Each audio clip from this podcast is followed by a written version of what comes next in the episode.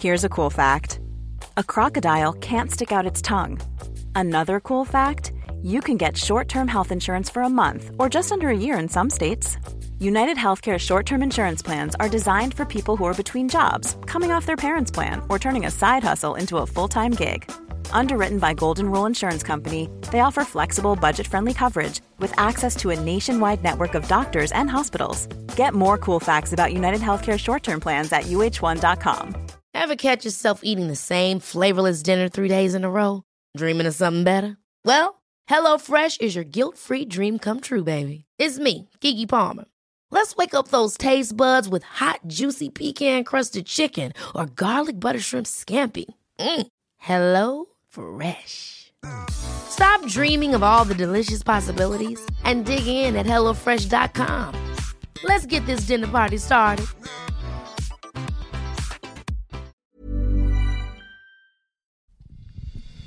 Det här är Bögministeriet, en gravt homosexuell podcast där ni får följa en grupp vänner som fläker ut sina liv i etern. Det handlar absolut inte om sex. Eller jo, det gör det. Men också en hel del om relationer, känslor, drömmar, frustrationer, ja, helt enkelt om våra liv tillsammans. Hjärtligt välkomna! I veckans avsnitt har Anton sett en film. Ja, det har jag. And then we danced. Gråtfest. Se Mm. den. Men den får dig att ifrågasätta din allmänbildning lite granna. Mycket. Eh, och vi pratar om det. Och sen så får vi ett uppföljning på ett lyssnarbrev Johan. Ja, superintressant. Mm, och vi lyckas kanske inte riktigt nå konsensus, men vi, vi pratar en del om det. I veckans väg eller gag, Banksy, Yves Saint Laurents designade kondomer och mer därtill. Eh, och eh, ja, trevlig En riktig bridgepåse.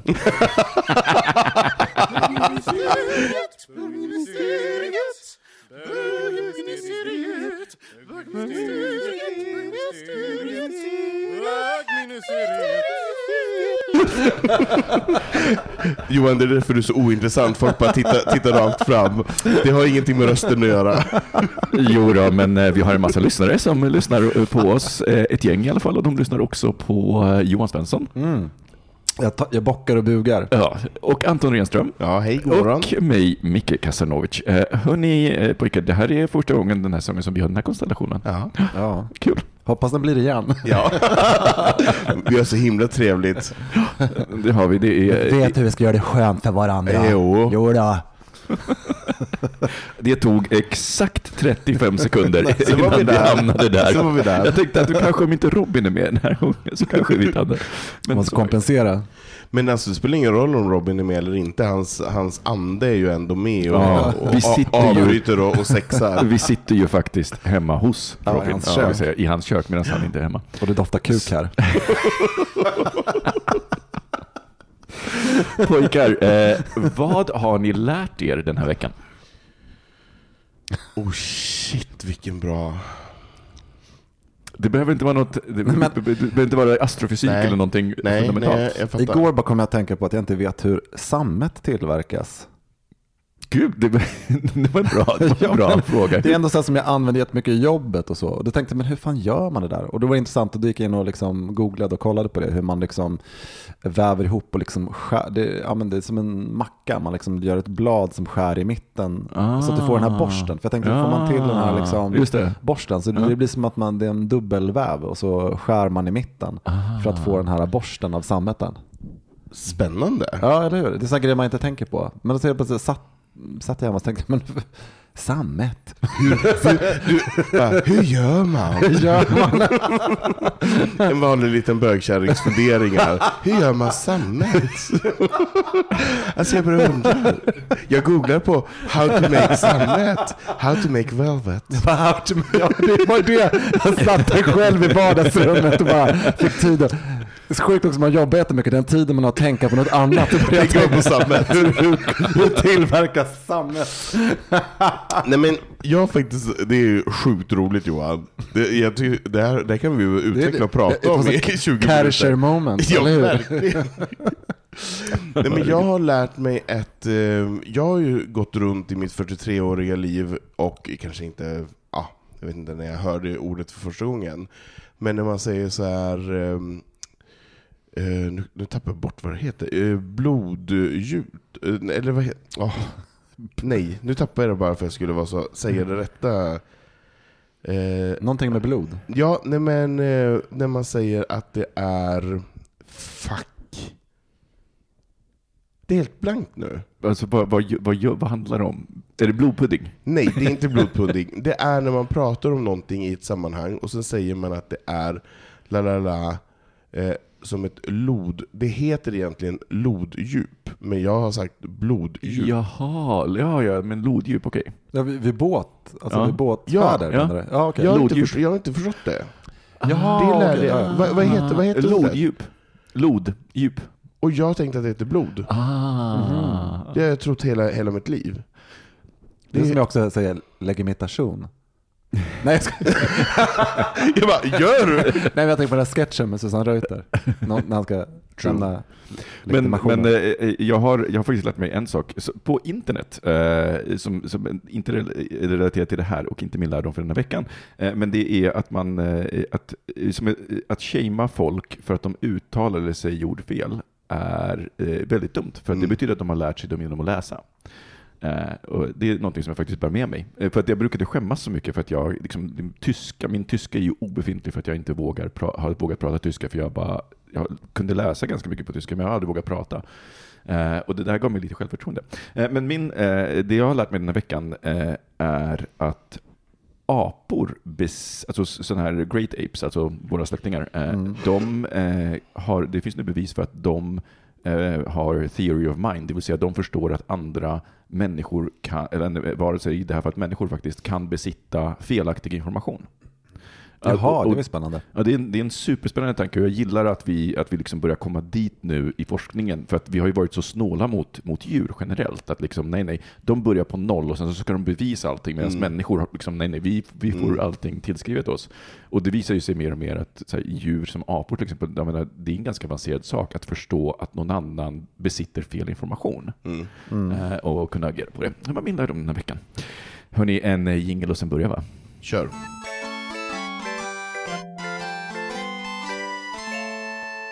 Jo men alltså, jag har ju blivit frälst i veckan. Alltså bara en sån liten enkel sak. Eh, Nu vill jag höra. Ja men det är superenkelt. Gå på, gå på bio och se en världens bästa kärleksfilm. Alltså And then we danced. Mhm. Alltså oh my fucking god. Det är sällan som jag blir så extremt imponerad och berörd. Det finns filmer i historien som, som gör att nu kommer livet att förändras. Det här är en sån film. Mhm. Alltså den, den är så galet vacker på alla sätt och vis. Och jag vill bara uppmana alla att gå och se den. Och Den har vill, 5A från Amelia. Ja men det förstår jag, jag förstår det. Amelia-publiken, de, de, alltså, de snigelspår i biosalongen. Vad hette Va, filmen? Vilka, vilka är det som är med i den? Det är en svensk kille som heter Levan Akin eh, Mm. som eh, har gjort den. Eh, och den är inspelad i Georgien. Eh, och han, hans föräldrar kommer från Georgien. Han är född i Sverige men, men hans föräldrar kommer därifrån. Ehm, och den handlar om ett, ehm, ett danskompani. För i Georgien så är ehm, dansen väldigt central. eh, Mm. och man dansar från tidig ålder och alla dansar, killar och tjejer. För det är så här, inte som folkdans, men typ någon typ av folkdans. Mm. Så det handlar om en kille som är med i ett danskompani och så lever i det här och ska på något sätt, ja, men han har sin framtid utstakad och ska bara bli bättre och bättre och bättre och bättre. Och sen naturligtvis så kommer det ju en ny person in i danskompaniet som då också är en kille som han blir förälskad i.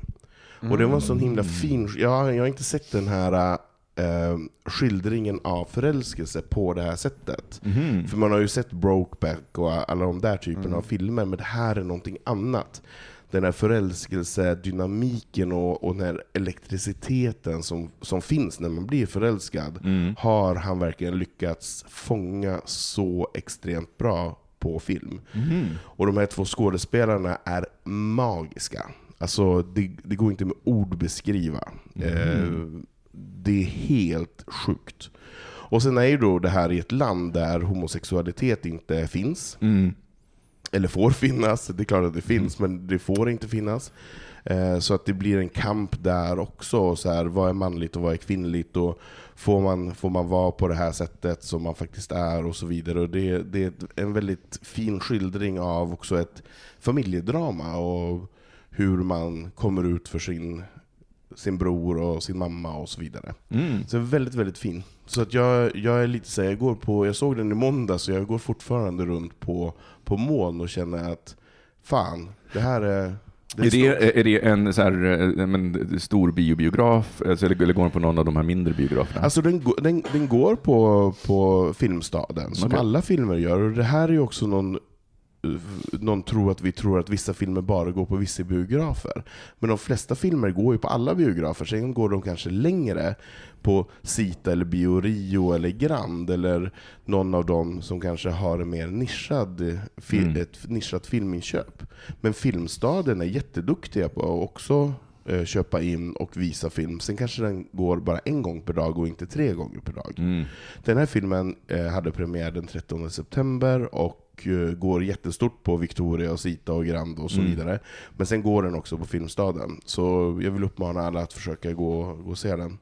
Den här, den här filmen har vunnit alla filmpriser du kan vinna, eh, alltså på alla filmfestivaler. Det är också Mhm. vårt Oscarsbidrag eh, från Sverige. Jaha. Häftigt. Eh, Känner inte till alls. nej, Nej, Men vad roligt, det, det är ju en extra anledning att, att se den. Det vore ju fantastiskt roligt om Sverige plockade hem en Oscar. Har vi någonsin gjort det? Har vi någonsin plockat hem en film-Oscar? Det kanske jag borde veta i och med att jag jobbar på Svenska Filminstitutet, men jag vet inte. Vi har ju vunnit, vi har ju vunnit eh, mask och sådana där saker i Ja. Oscarssammanhang. Och ljud tror jag också. Och ljud och... Men jag vet inte om vi har vunnit så bästa film, film så. Eh, det tror jag inte vi kommer göra med den här heller. Men jag är jävligt stolt att vi skickar den här filmen. Sen är ju frågan om är det en svensk film eller är det en, en inte en svensk film. Det kan man ju fråga sig. Så jag menar, den handlar ju inte om Sverige. Den handlar ju om ett annat land. Sen att, att den är producerad och gjord av människor som är svenskar. Eh, Jag kan säga att den har 86% på Rotten Tomatoes som är numera min favoritsajt för att kolla Ja. eh, om det funkar. För den eh, kör ju någon slags aggregering av både kritiker och eh, eh, publik. ja. Eh, och eh, IMDB, IMDB är numera så här jättedåligt för att det är, de ägs av Amazon och det har liksom lite för mycket filmindustri med i fingrarna. Så att, film, så att eh, om, det finns, om det är ett högt betyg på IMDB så, bety, så kan det fortfarande betyda att filmen är dålig. Men eh, Rotten Tomatoes kan jag rekommendera och den ger den här 86%. Så det, jag skulle allting över 80% brukar vara jättebra på Ja. Tomatoes. Den här filmen är jättebra, och jag vill bara så hylla Levan som har gjort den här filmen, som är... Um, ja, men han, han har verkligen satt fingret på vad kärlek är, Mm. och verkligen förstått. Han är, han är ju själv homosexuell, så han, han vet ju exakt vad det är för någonting man vill skildra, men det kan ju ändå vara svårt. Det kan ändå vara svårt att få fram den där dynamiken och den här äh, elektriciteten som, som finns i ett första möte, eller i en första, första beröring, eller ja, Mm. det som är första helt enkelt. Och det har han lyckats med. Eh, roligt. och jag kan säga att det var jag, en kollega och eh, 15 kulturtanter som var, såg den här filmen klockan 17.00 i måndags. Och det var inte ett öga torrt. Alltså det var, eh, folk ville typ applådera, stå upp efteråt. Alltså det är sjukt. Men gud alltså, vad roligt. Då, det, det är definitivt eh, en, en eh, film som jag ska gå och kolla på. Ja, verkligen. Vilken recension. Mm. Verkligen. Men en sak som jag tänkte på då när jag hade sett den här filmen är Jaha, att... det är nu ämnet kommer. Ja, Jag bara, tack Anton, vi går vidare. Nej men det är just det här att jag, jag är så jävla privilegierad i att jag lever i Sverige och att jag får vara den jag är och jag funderar inte jätte- jättemycket så här. Jag blev också lite så här, jag känner, känner mig lite dum efteråt. Varför då? Det är för att jag har inte riktigt tänkt på att det finns länder som ligger väldigt, väldigt nära oss som, som inte bara är hatiska utan som låtsas som att inte homosexualitet finns. Eh, Men vet du, jag ska, jag ska joina dig i din skam där, för att jag var inblandad i en eh, Twitter-diskussion nu, eh, faktiskt i veckan, som, som handlade om Stor, Storbritannien och att en av medgrundarna till Stonewall är emot den nya lagstiftningen för transpersoner. Och jag helt plötsligt insåg att så här, jag, liksom, du vet, jag har ju gjort något antagande med västvärlden ungefär likadant. Och sen så läser man det och jag ställer frågan, men vad är det som händer? Alltså, för Stonewall är ju en stor organisation och en av medgrundarna har då liksom, ja, eh, men, men eh, så att jag är lika bortkopplad jag, insåg jag. Jag kan liksom Sverige och USA. Men jag kan, jag kan faktiskt, eh, Danmark för jag har varit där, men jag kan inte. Jag vet inte hur det ser ut i Finland till exempel. Nej. Nej, jag, jag, jag kände mig faktiskt svindum och bara så gick hem och började fundera på så här, men vad, vadå, jag, jag reser ju ändå ganska mycket och är i länder som jag intresserar mig tydligen inte för vad de har för, för förhållande till, till, min, till mitt liv och Mm. min, den som jag är. Det verkar ju inte bekomma mig. Jag Mm. tror lätt att jag skulle kunna åka till ett land och så bara, nej men gud, de pratar inte ens om att, som att det finns homosexuell kärlek överhuvudtaget. Och det känner jag mig väldigt dum över. Och det var det som jag ville prata med er om. Så här, vadå, är ni så upplysta? Har ni koll på hela världen, hur saker och ting ser ut? Eller får ni också sådana här äh, käftsmällar? Nej, det har faktiskt inte. Jag tänker lite det där du säger att det är också en sån här kulturell grej att vi alltid ska vara så goda i Sverige och att vi alltid ska kunna allting. Och så då helt plötsligt säger man som du, man får lite skuld, jag är så privilegierad, jag visste inte det där. Medan jag tror att vi har en väldigt speciell position och väldigt speciell självbild kring det där på något sätt. Jag tror att det finns väldigt många från andra länder som reser hitan och ditan, precis som vi skambelägger amerikaner när de säger fel mellan Schweiz och Sverige. Och, eh, olika, att för oss är det där en väldigt så här, eh, vad ska man säga, mm, det är en viktig grej det där att, att eh, mm, eh det, det jag kommer ihåg att jag lyssnade på något P1-program en gång om det var en eh, kvinna som var invandrad, eh, när folk har varit med om väldigt svåra saker så var hon väldigt irriterad på det här, att svenskar kunde säga att, att jag förstår. För det är väl fan inte någon som förstår det. Alltså så vi har det till och med i språket, liksom att vi, det kan vara något fint i förstås att känna sympati och vilja vara engagerad. Mm. Men ibland går det också över någon slags gräns till att det handlar om att man slår på sig själv för att eh, man tycker att man skulle varit, man skulle kunnat det här. Mm. Liksom. Jag Men skulle det handlar också inte varit om att leva upp, diskussionen. det handlar ju om att leva upp till den här bilden ett man ideal, har. ett ideal. Precis. Ja, precis. Istället för att du skulle också kunna gått ifrån den här bion och tänkt så här, jaha, det här visste jag verkligen inte. Mm. Och börja läsa om, eh, om det landet. Mm. Istället för att tänka att du var så dum som inte Mm. kunde det. Tänka Mm. att det var väl jättehärligt att få en Nej, och det var ju, bli ö- väckt Ja. liv. Nej men precis, och det var det jag gjorde. Jag kände mig Ja. dum inför mig själv och så gick jag hem och så började jag titta lite grann på, på fakta runt omkring och, och så vidare, och de andra länderna som ligger runt omkring. Ehm, men, men visst, det är ju, så, det är ju som du säger, det är ju det är väl den här svenskheten att vi ska vara så förnuftiga på något sätt. och Ja, men jag tror den här förnuftighetsgrejen, svar på tal. Ja, och den tror jag stoppar oss ibland också faktiskt att vara öppna och naiva inför situationen. För vi ska oftast ha ett, det korrekta filtret redan färdigt och säger du fel här nu så eh, jag kommer också ihåg när jag var på en middag en gång och, eh, i, i Vasastan och eh, alla satt där och Eh, pratade och det handlade om, det var länge sedan, kanske 12-13 år sedan, handlade lite om invandringsfrågan och du vet, det var hitan och ditan. Men så när jag när jag gick ifrån den här eh, festen efteråt så insåg jag, men gud, jag har ju jättemånga, för de satt och pratade om att, åh gud, jag, jag har ju inga svarta vänner eller inga, du vet, bla bla bla. Och jag satt och tänkte, men det har inte jag heller. Du vet, jag var inte med i diskussionen. Men sen när jag gick efteråt så tänkte jag att, men det har jag ju visst det. Det är bara att jag liksom inte hade tänkt på folk och mina vänner på Du har det inte sättet. definierat det Jag hade på det inte sättet. definierat det Nej. på det Mm. sättet. Och då inser jag att det mycket i den svenska medelklassen är ju att hålla koll på begreppen, annars Mm. är vi lost. Just det. Mm. Och eh, där satt jag egentligen, kan jag faktiskt tänka efter nu idag, eh, ja men det var säkert jag kanske var, ja, länge sedan, men då, att jag var nog den som var mest genuin och liksom, eh, förnuftig, att, att man är liksom bara natural kring det och man tar tag i ett problem när det kommer.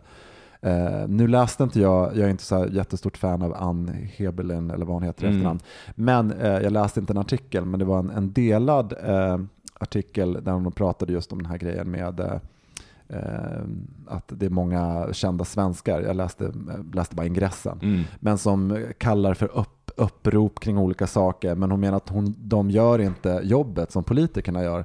Det är lätt att sitta på sin plattform, men där höjs det också väldigt mycket förnuftiga ord hela tiden.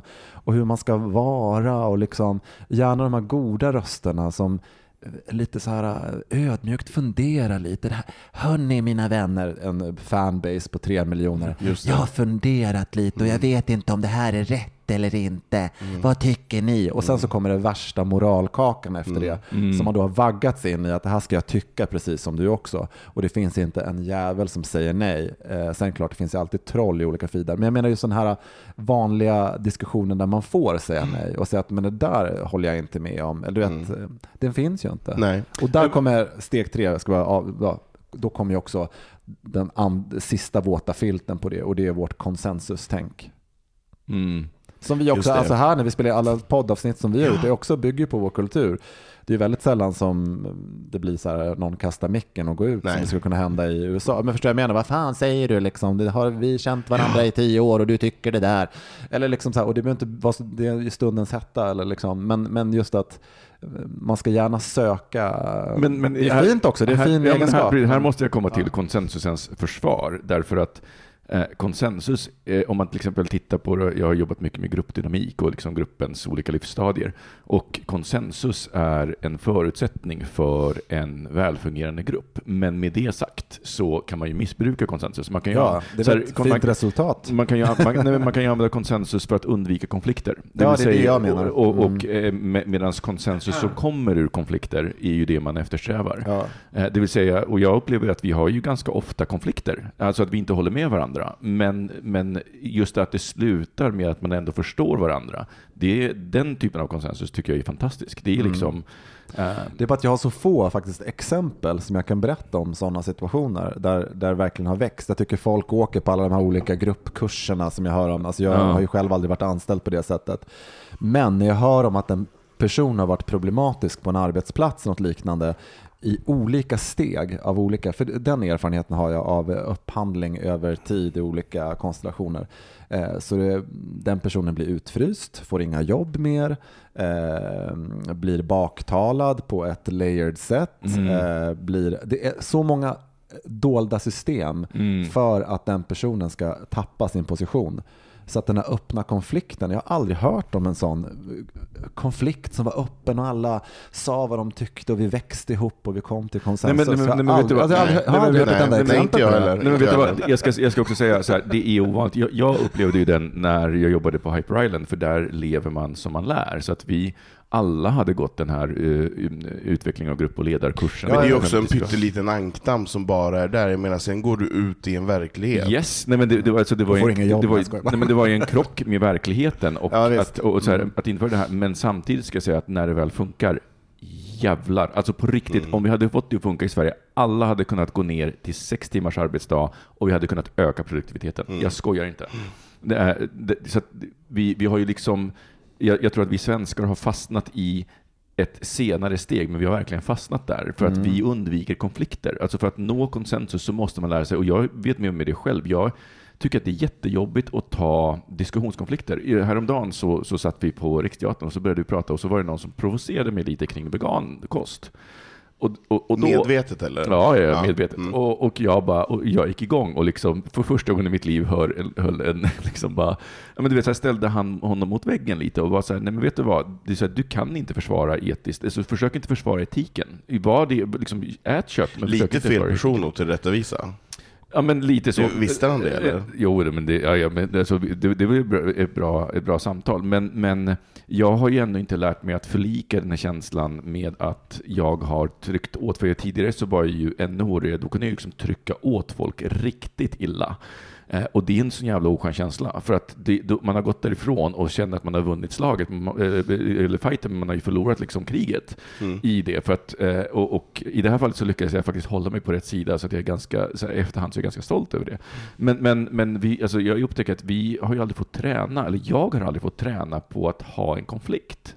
Eh, Jag tänker att det är en sån kulturell grej som, som i Frankrike, alltså liksom den pratar med fransmän, det kan ju bli hur, hets, he- he- hur eh, mycket het debatt som helst kring middagsbordet. Mm. Men alla förstår, alltså du vet, så här, de kan separera på det. Jag tror att den kompartmentaliseringen mellan, nej men det här Samma sak i Tyskland också. Ja. Menar, det, är ett annat, det är helt annat sätt att umgås här. Det är ju verkligen speciellt. Eh, Mm. Och det får man ju ofta speglat med någon som kommer in i ett samhälle på riktigt. Ja. Den här grejen att, att kunna tycka olika och liksom mm, höja rösten utan att någon ska liksom tillrättavisa en och säga Mm. bara, värst vad arg du verkar idag då. Mm. Alltså det är en väldigt vanlig kommentar liksom, Mm. om man är passionerad kring någonting och Mm. tycker något. Liksom. Då, då ska alla börja svalka av liksom, så att det inte blir...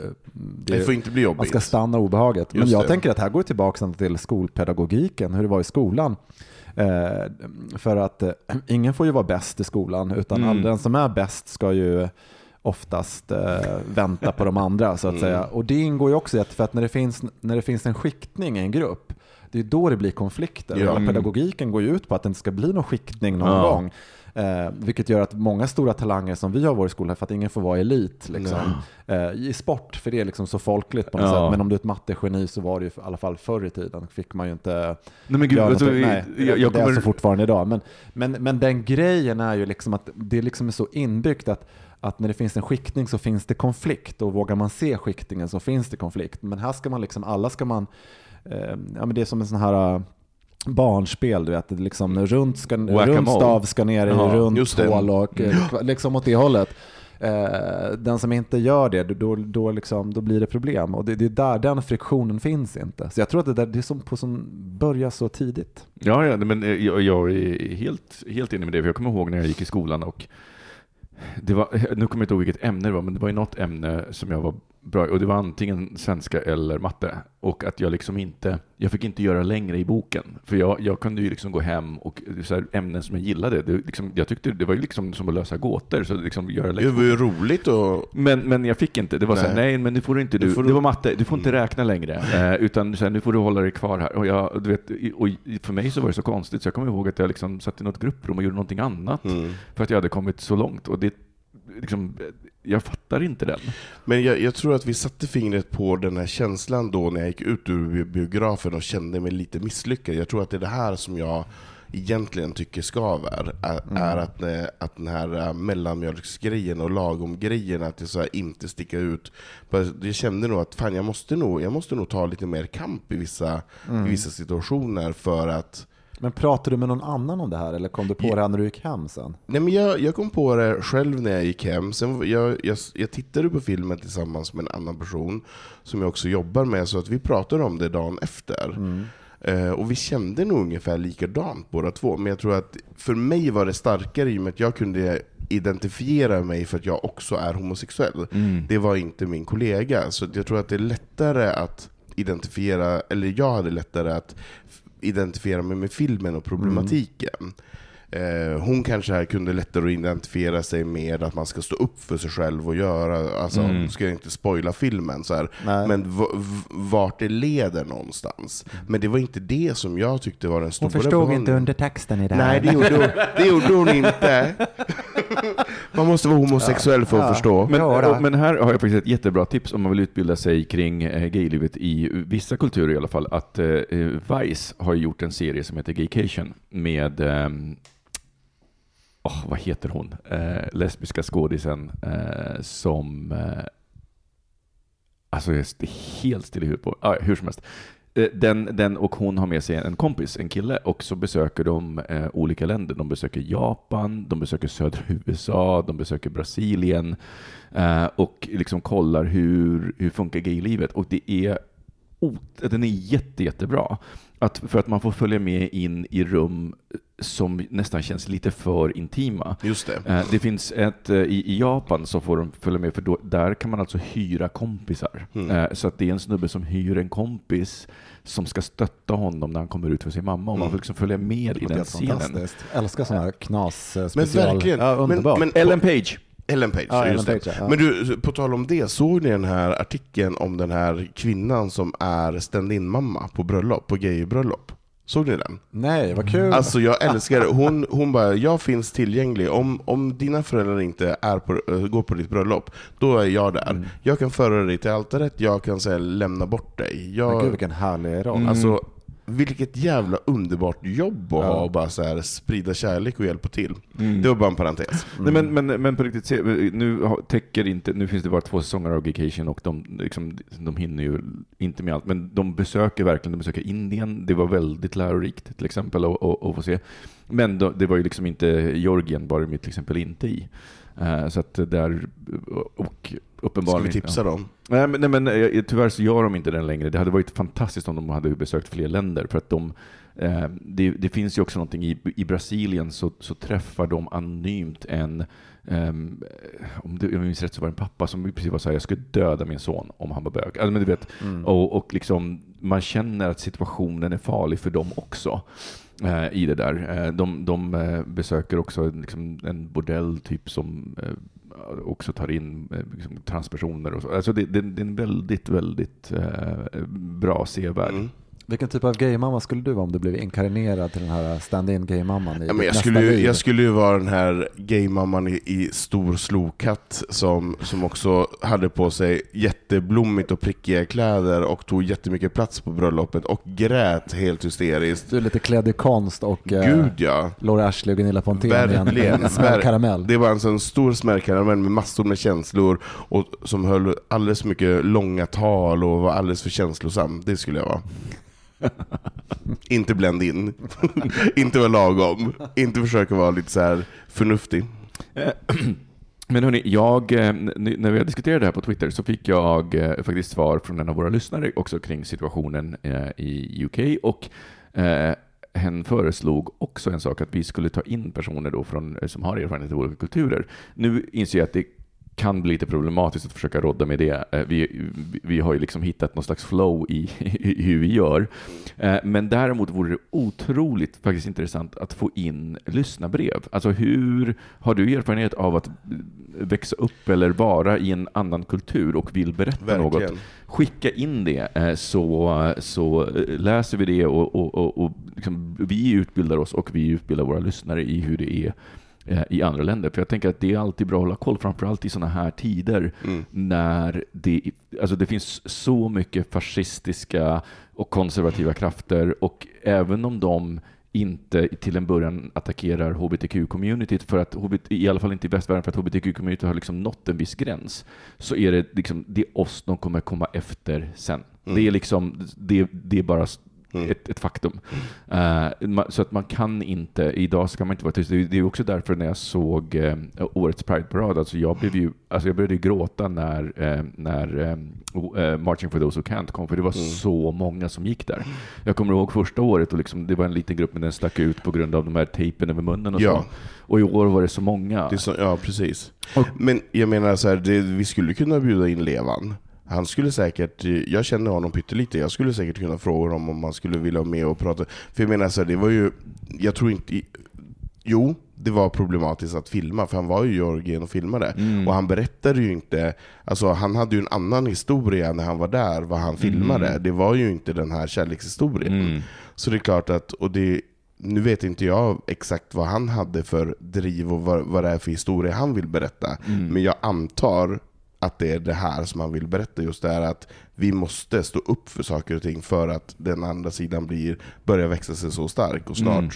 ja men det är ju det är bara grannländer till oss. Mm. Uh, Georgien ligger ju inte långt bort. Nej. Alltså det är ett stenkast. Nej, nej, eh, och, och, och, våra- och tittar man också på det som händer i Storbritannien nu, alltså på riktigt, det, det, det, det finns alltså en, en del av gay-communityt som på riktigt vill droppa te. Ja. De kallar det, för, de kallar det numera för LGB. De Ja. har droppat teet. Eh, och eh, de vänder sig mot att den nya lagstiftningen som är på väg nu eh, kommer ha self-identification, Mm. det vill säga att jag bestämmer själv. Jag behöver inte gå på en utredning.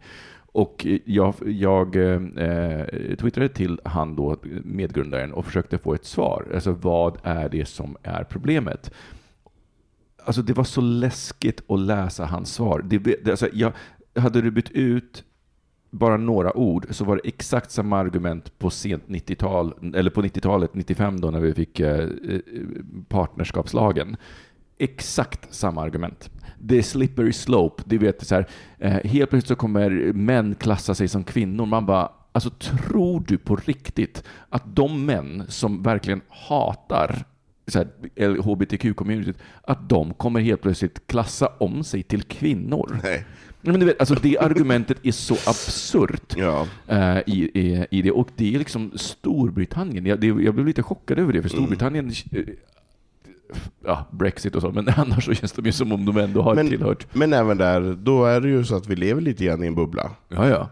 Att vi går runt och lallar och inte riktigt har koll på saker och ting. Ja, Då Nej, men- måste vi ju få det. Så, att jag, jag, så att om du som lyssnare har erfarenhet av någon annan kultur och hur det var eh, och vill skriva en kort berättelse om det, skriv gärna in till oss. Hej bogministeriet.se eller gå till bogministeriet.se och där finns ett formulär där du kan skriva helt anonymt.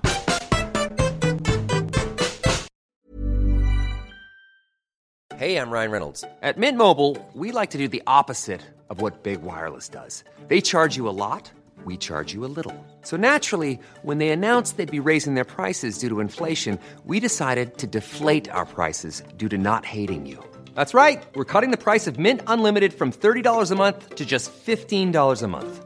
Give it a try at mintmobile.com slash switch. $45 upfront for three months plus taxes and fees. Promo for new customers for limited time. Unlimited more than 40 gigabytes per month. Slows. Full terms at mintmobile.com. When you're ready to pop the question, the last thing you want to do is second guess the ring. At Bluenile.com, you can design a one of a kind ring with the ease and convenience of shopping online. Choose your diamond and setting. When you find the one, you'll get it delivered right to your door. Go to Bluenile.com and use promo code LISTEN to get $50 off your purchase of $500 or more. That's code LISTEN at Bluenile.com for $50 off your purchase. Bluenile.com code LISTEN. Quality sleep is essential. That's why the Sleep Number Smart Bed is designed for your ever evolving sleep needs. Need a bed that's firmer or softer on either side? Helps you sleep at a comfortable temperature? Sleep Number Smart Beds let you individualize your comfort so you sleep better together. JD Power ranks Sleep Number number 1 in customer satisfaction with mattresses purchased in-store. And now, save 50% on the Sleep Number limited edition Smart Bed for a limited time. For JD Power 2023 award information, visit jdpower.com/awards. Only at a Sleep Number store or sleepnumber.com.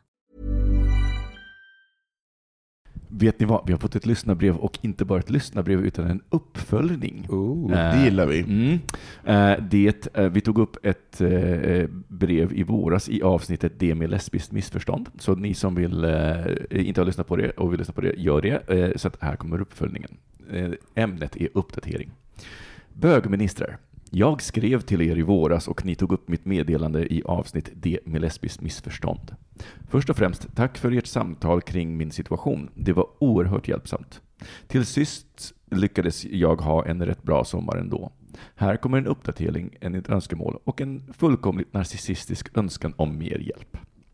I augusti var jag och killen tillbaka i samma stad igen och vi började ses. Vi gick på en riktig dejt, käkade middag och hade en riktigt trevlig kväll. Våra samtalsämnen tog aldrig slut och det var så där att servitrisen fick komma tillbaka flera gånger för vi hade inte så mycket att, för vi hade så mycket att prata om att vi glömde titta på menyn. Det var avslappnat, inget tjafs, utan vi delade på notan, precis som, som jag vill ha det. Och vi avslutade kvällen med en kram initierat av honom och så sa han att han skulle smsa mig när han var tillbaka i stan efter spelning i en annan stad dagen därpå. Grejen är att han hela tiden är så oklar. Jag fattar aldrig vad han vill. Det känns som om att jag vill det hela mer än han vill. Han smsar inte när han säger att han ska göra det och så vidare. Han kan verkligen inte ha missat att jag vill vara mer än vänner, men jag har ingen aning om vad han vill eller känner. Vi har inte hånglat eller legat. Vi pratade om att vi skulle ses innan han skulle iväg på turné utomlands en månad igen och jag smsade honom och frågade om han ville käka middag en dag som vi pratat lite löst om. Men när han återigen tog en hel dag på sig att svara och sen på kvällen skriver han att han varit upptagen hela dagen. Dock haft tid att hänga på Instagram men inte tid att smsa och säga att tyvärr ikväll passar inte. Eh, och undrar om vi ska ses nästa dag istället. Ja, då tröttnade jag. Jag kunde inte ses dagen på och sen åkte han på turné. Och jag bestämde mig för att ge upp och gå vidare. Nu har jag ångrat mig varje dag sedan dess. Naturligtvis hoppades jag på att han skulle börja jaga mig när jag slutade jaga honom, men det gjorde han såklart inte. Jag tror i och för sig inte att han är helt ointresserad, men det känns som att jag vill så mycket mer än han vill. Han var trots allt den som föreslog middag den dagen vi var på riktiga dejt. Men det händer bara när vi springer in i varandra. Han smsar aldrig. Gav jag upp för tidigt? Får jag ångra mig? Eller ska jag inse att han bara inte är intresserad? Att han helt enkelt inte är den rätta? Hur länge ska man jaga någon som man inte är säker på vill bli jagad? Alternativt, om jag nu ska ge upp honom, hur ska jag gå vidare? Jag har orimligt mycket känslor för honom. Jag trivs så himla bra i hans sällskap. Och den dryga vecka som gått sedan jag bestämde mig för att gå vidare så har jag varit fullständigt hjärtekrossad. Det är inte första gången jag har gått vidare från någon, men den här gången känns det verkligen omöjligt. Jag kan inte släppa honom och jag hoppas varje dag att han ska höra av sig. Vad gör jag? Johan, vill du köra eller? nej, nej, nej, du har ingenting att säga. nej, men alltså, tack för återkoppling. Det är fantastiskt. Svinroligt. Ehm, jag känner pytte pyttelite igen mig i den här killen som beskrivs. Mhm.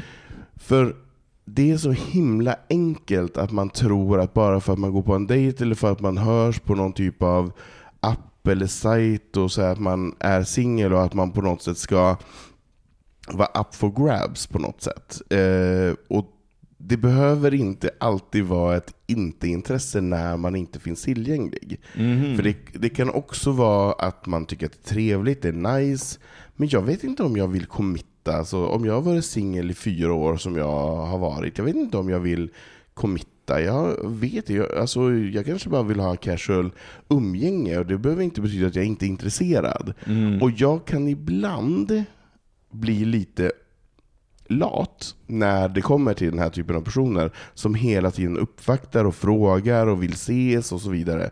Då sätter jag mig i, i passas, passagerarsätet och lite så här chillar. Mm. För då är det någon som hela tiden hör av sig. Och jag lovar, om den här personen hör av sig igen så kommer det säkert att bli en dejt till. För det är inte av eller på.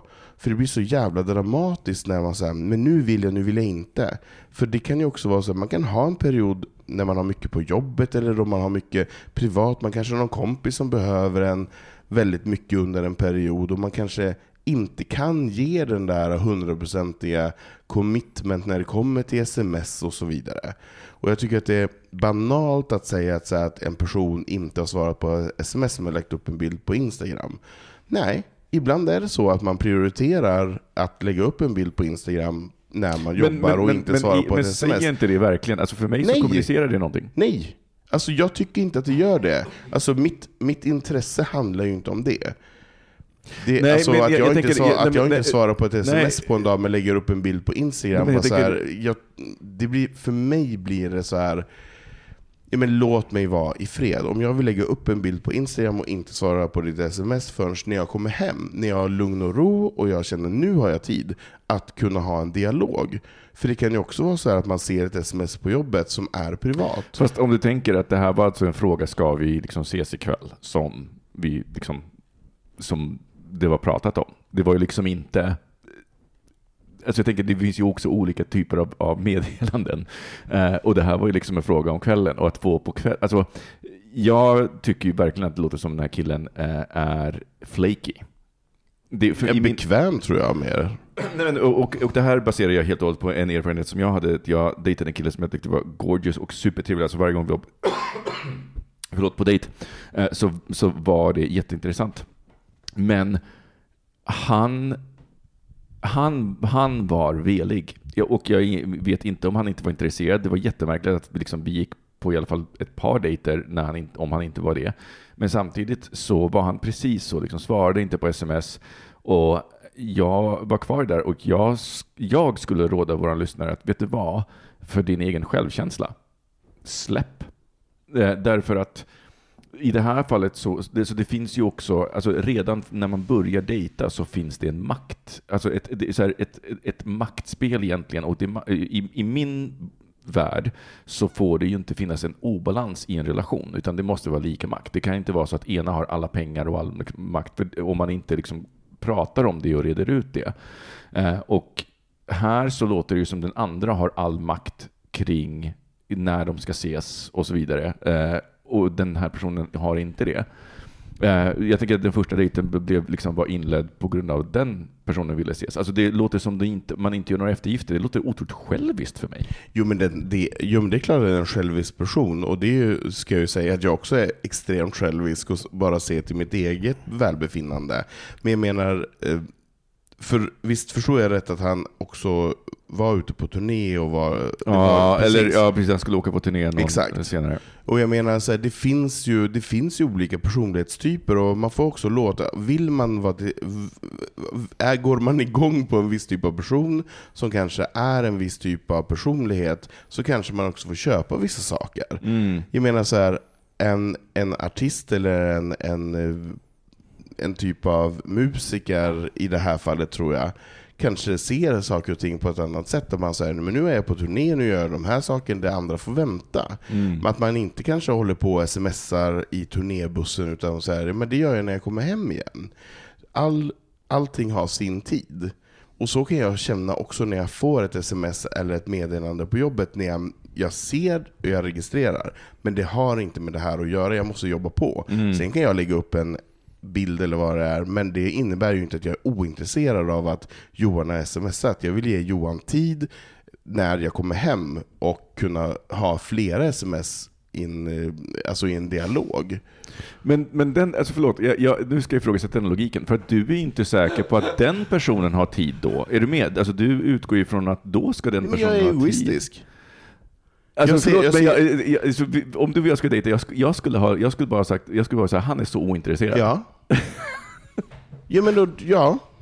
Nej, men, Men, men om det är tolkningen, ja men då är det så. men jag tänker att, Jag menar så här, var, varför ska jag säga... nej, nej, nej, nej man, man har men jag tänker att om man nu vill dejta och tycker att den här personen är trevlig, att visa lite intresse. Alltså det, låter, det här låter det ju som om det liksom inte finns något initiativ från den andra sidan, förutom den första dejten. Eh, Men den här första dejten, vad var det för någonting? men middag. Ja, men, men alltså långt.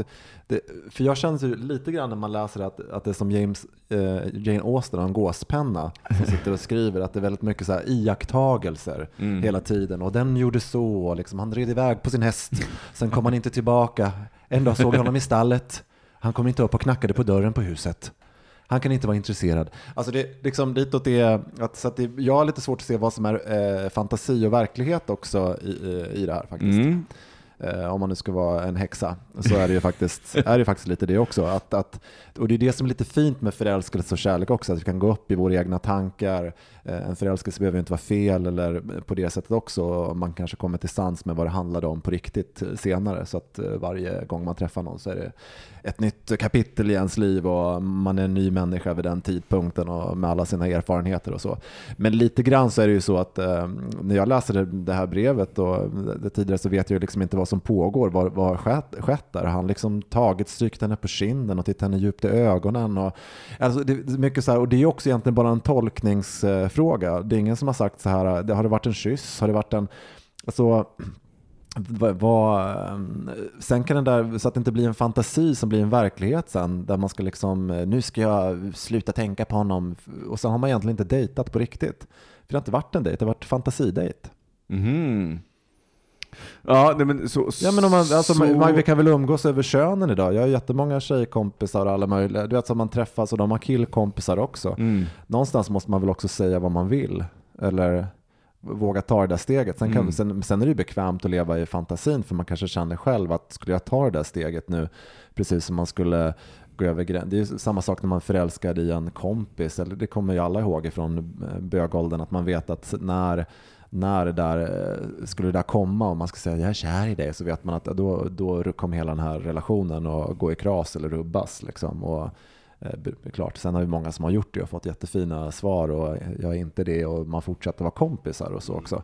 Men jag känner inte att det har hänt här eller har jag liksom missat något i de här Nej breven? nej, men eh, jag, jag, först, i första brevet, liksom, det fanns interaktion med dem, med dem innan. Eh, Men vad för så- interaktion? Det, liksom, vad, det minns inte jag riktigt. Nej, det minns inte jag heller. Men när man, ut, men när man bara utgår från det här, liksom den här situationen som är nu, så, så tycker jag... Efter dejten? Ja, och dejten och framåt då som beskrivs här, så tycker jag tyvärr att det låter som om han är ointresserad. Eh, Därför att i min värld, om... Alltså, Jag håller inte med. Nej, nej men så här. Och, det, alltså, ointresserad i relation till brevskrivaren. Brevskrivarens intresse är så mycket högre. Eller behov. Eller behov. Men, men alltså jag tänker som, som slutet, liksom, att det, det, det är väldigt svårt att komma över det här. Eh, så. Eh, och jag tror att det, så här, det, det ja, men uppenbarligen så är den här personen inte lika intresserad. För, had, för förlåt, men det, alltså, om du är så stressad på jobbet, har du tid att lägga upp en privat Instagram-bild? Alltså det, säger, det kommunicerar, och det kommunicerar massor. Därför att det finns ju lager på, eh, på intimitet. Och om man tittar på till exempel ett sms, ett sms är ju mycket intimare än en kommentar på en Instagram-post till exempel. Och, så att jag, så att jag, för mig så låter Jag, det jag håller inte med. Jag, för, för mig kan en Instagram-post vara ett... Jag, jag kanske har planerat den, jag kanske har tänkt så här, när jag vaknar på morgonen, eh, runt lunch kanske jag borde göra, eller...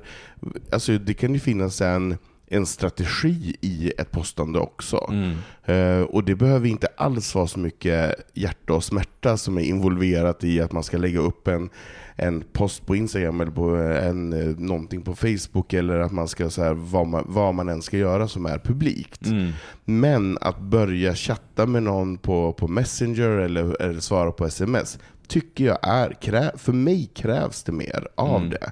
Och det tycker jag är fel för i min värld att säga att det är um, eh, likvärdigt, för jag tycker inte att det är det. För det är så många sms som jag får dagligen som jag inte kan svara på för att jag vet att det här kommer ta längre tid. Jag vet när men jag vet om mamma eller pappa ringer när jag jobbar. Nej men jag har inte tid, jag får Mm. vänta, jag gör det när jag kommer hem. Mm. Jag antar att mamma inte blir irriterad för att jag lägger upp en post på Instagram Nej, men det, därefter. så där är det ju Alltså- mellan kompisar. Jag, jag har ju, ibland kan jag svara på en gång, ibland glömmer jag bort det svaret, ibland svarar jag senare. Eh, sen kan man också i och för sig se, även om jag har väldigt få, men det kan ju finnas två i min krets som är väldigt neurotiska och tycker att det är ett stort problem förstås, Mm. liksom, då de inte får instant gratification. Ja. Så, så finns det ju faktiskt, men, men, eh, men man har ju liksom ett, eh, man har mycket bestyr och, och då sorterar man. Liksom Ja. Jag tycker egentligen, vet du, pudelns kärna i, i, i det här mejlet är liksom de här meningarna. Han kan verkligen inte ha missat att jag vill vara mer än vänner, men jag har ingen aning om han, vad han vill eller känner. Tydligen har han missat det. Mhm. Hur, hur tänker du att det, att det Det, är här är en tolkning. Han kan verkligen inte ha missat att jag vill vara mer än vänner. Ja, okej. Men jag har ingen aning om vad han vill eller känner. Vi har inte hånglat eller legat. Vi pratade om att vi skulle ses innan han skulle åka iväg på turné. Bla, bla, bla. Men han har missat det. Jag tycker att det, det finns inget Man här- måste tydliggöra det det finns här. inget moment i de här breven som har berättat om någon, någonting sådär att där tog jag ett initiativ. Ja. Eller liksom. Det är Mm. därför man måste liksom sortera ut vad Mm. är min eh, fantasi och vad är verkligheten i det här. Mm. För att jag, när jag läser det här så kan jag tänka på en killkompis till mig, så det här är ganska vanligt att umgås, så man får inte ett svar senare och den åker på någon resa för att man har en jättetajt och kul relation och man älskar att prata med varandra när man ses på en middag och inte har setts på länge. Och sen går man hem och jag skickar en ska vi ses ikväll så kanske man får ett svar dagen därpå för Mm. att eh, det var mycket på jobbet. Eller du vet så här, det är en helt vanlig kompisrelation. Mm. Men hade det varit så att jag hade stått på andra sidan och haft en fantasi om att, att eh, och varit eh, kär i honom, då hade det ju liksom varit på och tänkt att han kände alla de här vibbarna. Eh, och då Mm. tror jag, att, så att jag, tycker att det är lite, så här, det är lite svårt. Och, ehm, Det är antaganden. det är mycket antagande Mm. tycker jag. Eh, där det inte finns någonting, i alla fall från min sida, att ta på. Nej. Men, om ni, men, men med, med då det här, har ni några konkreta tips som ni skulle ge till brevskrivaren? Säg som det är. Mm. Ja, exakt. Ja, men, exakt, jag hade exakt samma tanke. Nej, men för jag, jag tänker att ja, det, det, finns, det finns två gånger som jag varit med om eh, som jag klassade velpellar eh, och de, de bägge gångerna så var min väg ut att faktiskt liksom bara att, att klargöra det här. Att eh, så här, jag, jag tror att det är så här, jag är mer intresserad än vad du är, eh, så att liksom, här, om jag har missuppfattat det här så hör gärna av dig, men annars så Fast det problemet med det där tycker jag, det blir att, att man har, i och med att det är därför man ska vara lite försiktig och vara lite, vad ska man säga, vara lite modig nu och, och, och tänka igenom vad, hur, har du varit sann nu mot dig själv? Eller vad är fantasin i det här? Mm. Därför att om du har gått så länge med ett uppbyggt falskt momentum och sen så gör du en sån där sak, att du säger så här, jag är kär i dig, jag fattar om du, du, du, du liksom så här. Den personen är ju inte där överhuvudtaget Mm. och kanske kommer som en chock för den till och med. Därför att i din värld, det som, hur du har tagit dig fram, det liksom har inte synts. Eh, och det har varit din eh, tolkningar, dina fantasier, dina liksom...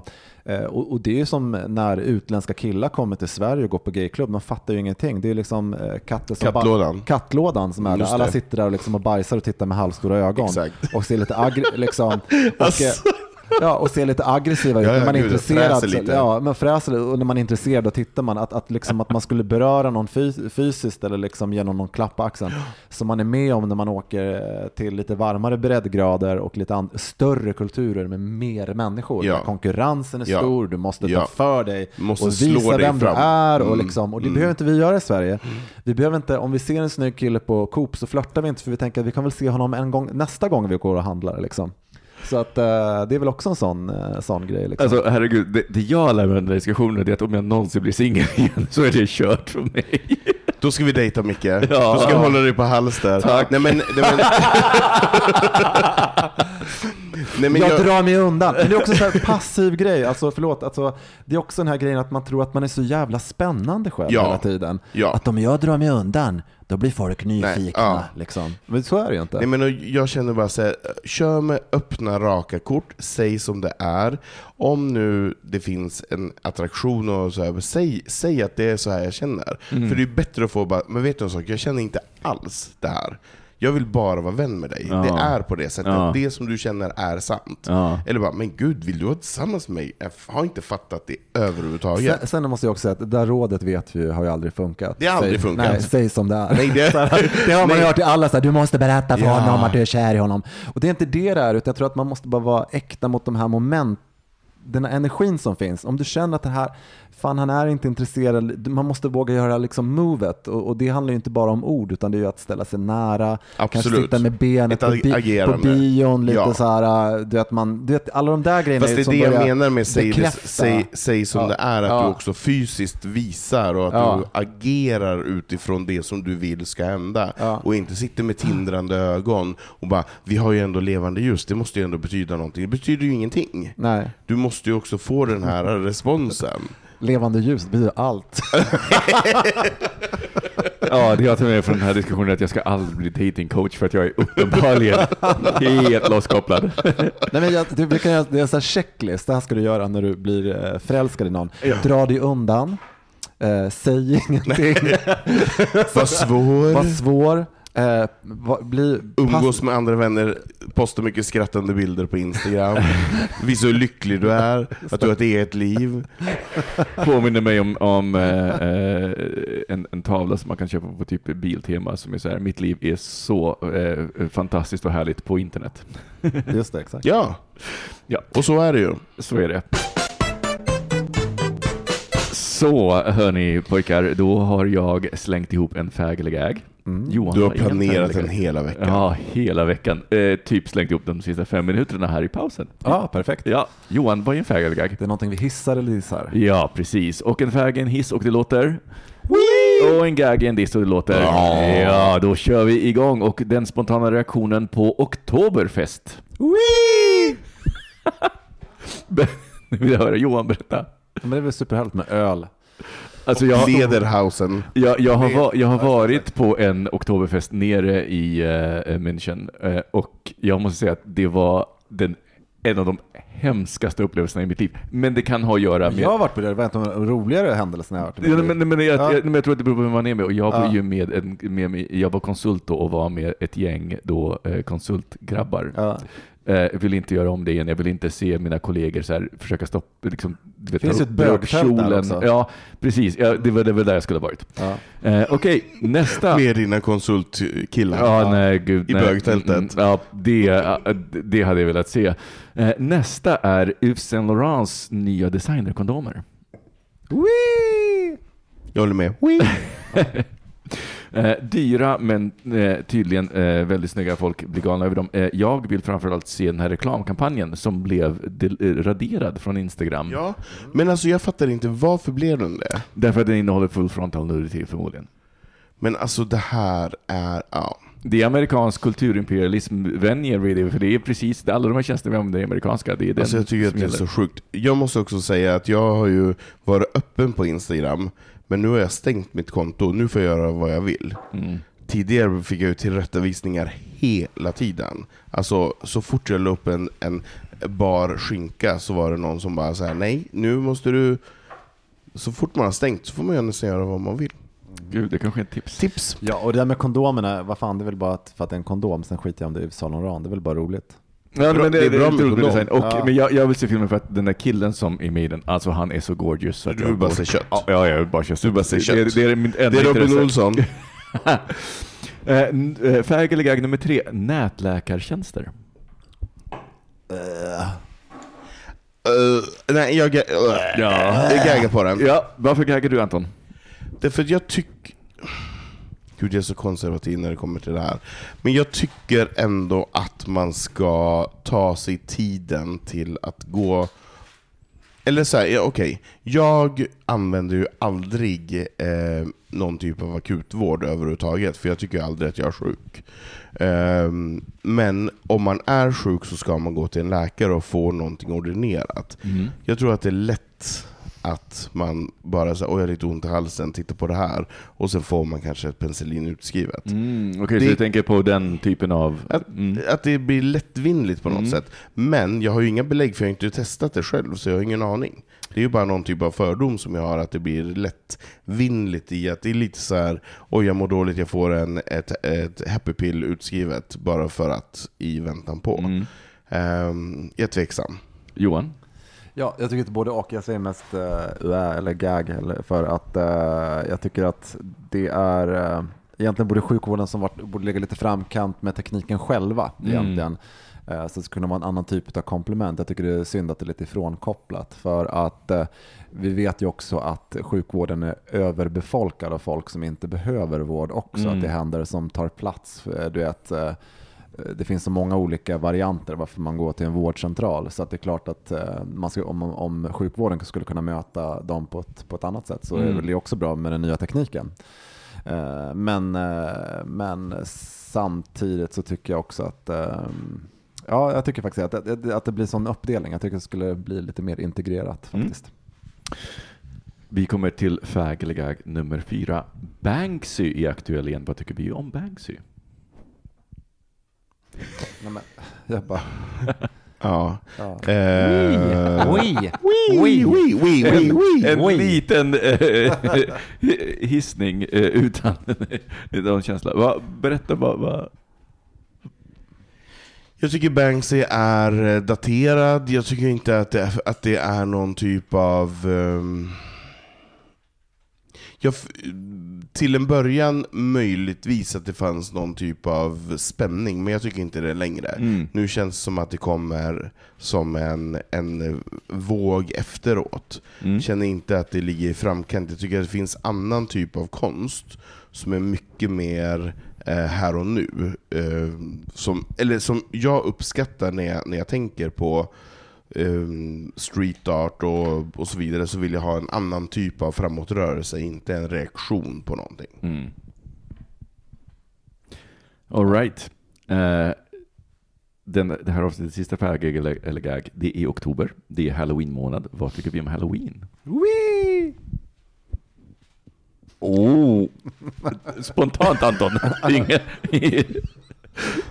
Du som sa att det var så mysigt idag. Ja, eh, spontant tycker jag... oh, intressant. Nu vill jag höra Johan. Vad, du, du hissade, du faggade den. Vad, Ja, men jag tycker det är kul med skräckfilm och så, här, så att jag tycker det är, det är Ja. kul. Så jag gillar själva det här temat. Ja. Eh, sen tycker jag att det är estetiskt jävligt fult, allting. Orange, det är ju inte så fin färg direkt. Det har aldrig funkat. Pumpor, har aldrig funkat. Säg det till mitt hår 2001. Ja, just det, pumpor och... Jag gillar inte det där, jag kan tycka att det är kul, jag tycker det är lite eh, roligt men gärna the European adaptation, för jag tycker det där med USA tycker jag inte är så snyggt faktiskt, det är som är vulgo på något vis. Och Anton, du, Men du jag kommer ju också från en, en eh, kristen bakgrund. Så att för mig är eh, halloween också allhelgona. Mm. Och, nej men skämt åsido så, så är det faktiskt så för mig. Mm. Jag tycker att vi ska hedra våra döda och att vi ska tända ljus på grav. Jag tycker inte vi ska skära i pumpor och eh, hålla på och klä ut oss och eh, äta godis, för det gör vi på så många andra högtider. Eller om vi skulle kunna separera på ett annat sätt, för jag menar det är väldigt sällan som vi i Sverige faktiskt pratar om döden, och det är Mm. väldigt sällan som vi så ser de döda som en del av oss. Och jag tycker Mm. det är så himla fint när man faktiskt gör det en gång per år, att man går och tänder den där lyktan och verkligen minns. Mm. Eh, för i övrigt sett så vågar vi inte prata om döden. Mm. Så därför tycker jag inte om halloween. Du har just konverterat mig. jag, jag, jag, jag köper din Ja, vad läckert det lät. Läcker med döden. Mysigt. The library is now closed. Har du en No till? Var det, var det sista? Det var den sista. Ja. ja. Eh, och eh, Anton, om man vill följa dig, vad kan man göra det? Men då får man följa mig på Anton Renström. Mm. Och få fråga om, om tillåtelse först då? Man får fråga om tillåtelse. Jag släpper in de flesta. Ah. That's Jag är, inte, jag, är inte, jag är inte så svår. Du släpper in de flesta. Ja. Och Johan, du är Setdesigner Johan. Yes, och jag är ett Casanovic. Och ni kan som sagt alltid mejla oss på hejbogministeriet.se eller gå in på bogministeriet.se och använda formuläret eh, och då är ni helt anonyma. Hörni, vi hörs igen nästa vecka. Puss och kram. Hej!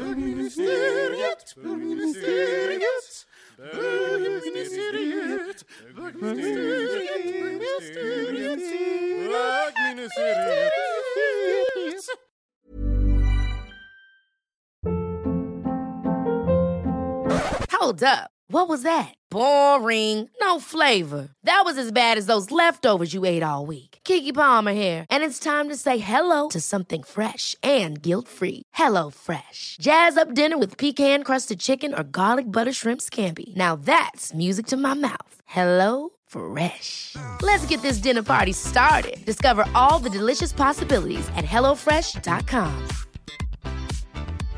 How would you like to look five years younger? In a clinical study, people that had volume added with Juvederm Voluma XC in the cheeks perceived themselves as looking five years younger at six months after treatment. Look younger, feel like you. Add volume for lift and contour in the cheeks with Juvederm Voluma XC. Reverse signs of aging by adding volume to smooth laugh lines with Juvederm Volure XC. For important safety information and to find a licensed specialist, visit juvederm.com. That's J U V E D E R M.com. Not for people with severe allergic reactions, allergies to lidocaine, or the proteins used in Juvederm. Common side effects include injection site redness, swelling, pain, tenderness, firmness, lumps, bumps, bruising, discoloration, or itching. There's a risk of unintentional injection into a blood vessel, which can cause vision abnormalities, blindness, stroke, temporary scabs, or scarring. Talk to a licensed specialist to find out if it's right for you.